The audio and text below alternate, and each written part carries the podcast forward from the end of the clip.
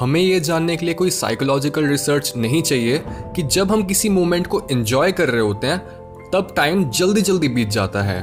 और जब हम बोर हो रहे होते हैं, तब टाइम का फ्लो स्लो हो जाता है। पर जैसे जैसे हम बड़े होते हैं, हमें लगने लगता है कि टाइम का फ्लो तेज होता जा रहा है। और ये टाइम जनरली हमारे लेट ट्वेंटीज में आता है, जिसके बाद ये फीलिंग कंटिन्यूली बढ़ती जाती है। इस फीलिंग को बोलते हैं जेनोसाइन और साइकोलॉजी में इस फिनोमिनन को फॉरवर्ड टेलीस्कोपिंग की मदद से समझाया गया है जो हमारी नेचर के बारे में बताता है कि कैसे हमें लगता है कि पास्ट इवेंट्स अभी रिसेंटली ही हुए हैं। लाइक like, कई बार ईयर के नाइन्थ या टेंथ मंथ में हम सोचने लगते हैं कि ये ईयर अभी तो रिसेंटली स्टार्ट हुआ था और अब कुछ हफ्तों बाद न्यू ईयर भी आ जाएगा। या फिर जब हम अपने पुराने फेवरेट टीवी शोज़ के बारे में सोचते हैं तो हम ज़्यादातर सरप्राइज़ हो जाते हैं कि वो इवेंट्स असल में कितने पुराने हैं और टाइम शायद काफ़ी जल्दी बीत गया है।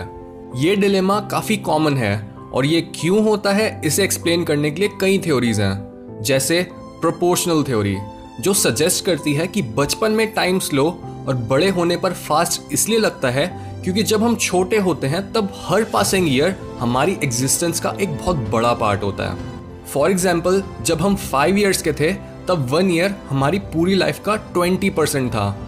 पर जब हम थर्टी ईयर्स के हो जाते हैं, तब वो वन ईयर हमारी एग्जिस्टेंस का लगभग सिर्फ़ थ्री परसेंट रह जाता है, और तभी वो उतना सिग्निफिकेंट नहीं लगता।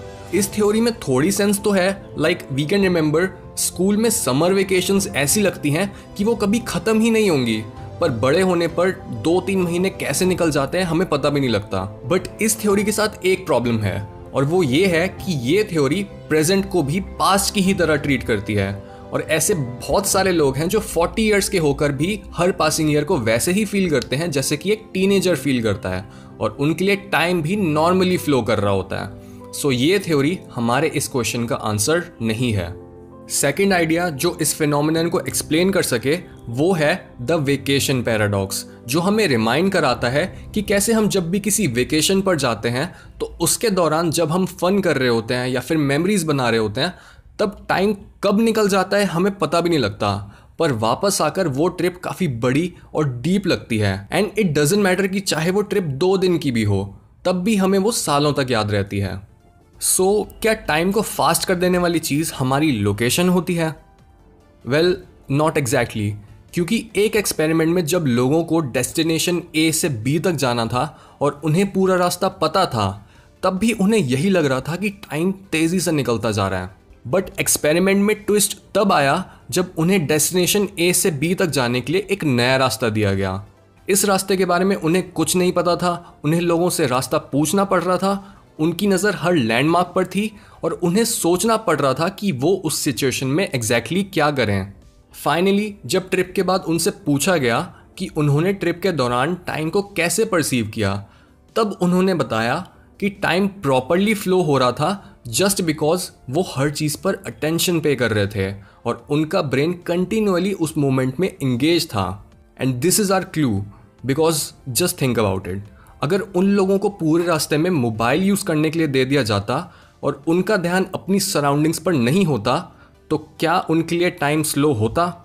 No no. सो so, एक की फैक्टर जो यहाँ पर इन्वॉल्व है वो है नॉवल्टी बिकॉज़ नॉवल एक्सपीरियंसेस हमें कुछ नया सिखा सकते हैं और हमारा ब्रेन कॉन्स्टेंटली अपनी सराउंडिंग्स को फिगर आउट करने में लगा होता है क्योंकि वो श्योर होना चाहता है कि हमारी सराउंडिंग्स में कोई प्रेडेटर तो नहीं जिससे हमारे सर्वाइवल को कोई थ्रेट हो। एंड दैट्स वाई नए एक्सपीरियंसेस हमारी ब्रेन की लर्निंग कैपेसिटी को बढ़ा देते हैं और नेचुरल सिलेक्शन की वजह से हम उस मोमेंट में काफ़ी अटेंटिव होते हैं, जिससे टाइम नॉर्मली फ्लो करता है। एक और फैक्टर जो टाइम के परसेप्शन को स्लो करता है, वो है फियर क्योंकि फियर भी सर्वाइवल के लिए हमारी सेंसेस को बढ़ा देता है और हमें बोलता है कि हम हर डिटेल को ऑब्ज़र्व और नोटिस करें।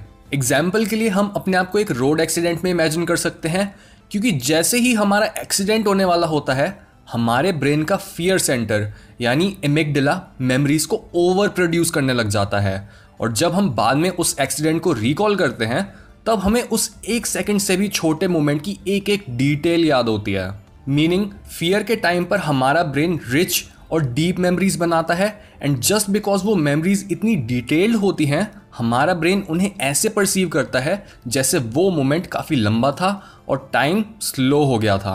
हाउ एवर टाइम परसेप्शन को ठीक करने के लिए फियर ऑप्टिमल स्टेट नहीं है क्योंकि कांस्टेंट फियर के साथ काफ़ी ज़्यादा स्ट्रेस और एग्जॉस्शन भी आता है। सो so, हमें एक ऐसी स्टेट चाहिए जो हमारा स्ट्रेस भी कम रखे और जिससे हमें टाइम का पैसेज तेज भी ना लगे।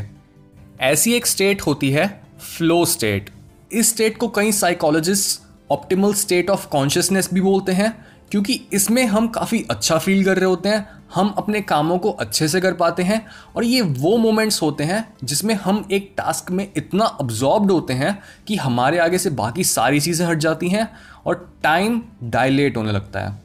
एग्ज़ाम्पल के तौर पर, जब हम मेडिटेट करते हैं या फिर जब एक एथलीट अपने जोन में चला जाता है और उनके लिए टाइम डिसअपियर हो जाता है वो होती है एक फ्लो स्टेट और जो हमारी थिंकिंग है कि हम अपना ब्रेन सिर्फ़ टेन परसेंट यूज़ कर सकते हैं और हमारा ब्रेन अपनी ऑप्टिमल परफॉर्मेंस में तब आएगा जब उसका हर पार्ट ऑन होगा, ये थिंकिंग बिल्कुल गलत है।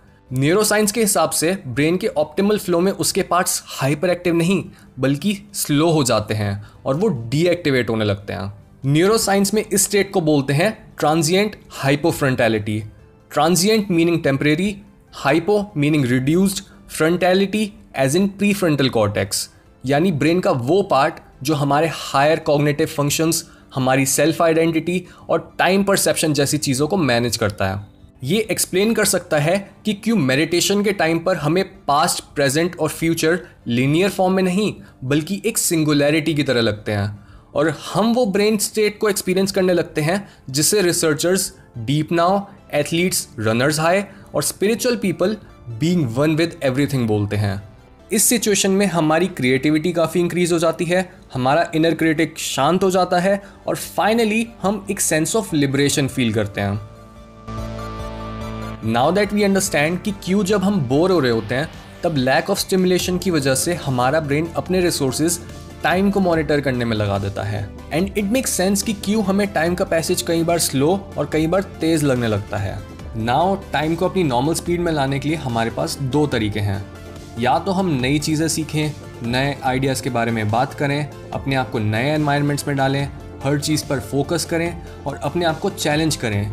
क्योंकि इन सबसे हम हर टाइम ही अपनी मेमोरीज को रिच और डीप बना रहे होते हैं, जिससे वो एक एंकर की तरह काम करते हैं। बट अगर हमारे एक्सपीरियंसेस में कोई डेप्थ नहीं होती तो बिना किसी रुकावट के हमें टाइम की स्पीड बढ़ती हुई लगती है और ऐसे ही हमारी लाइफ ऑटो पायलट पर चलती रहती है।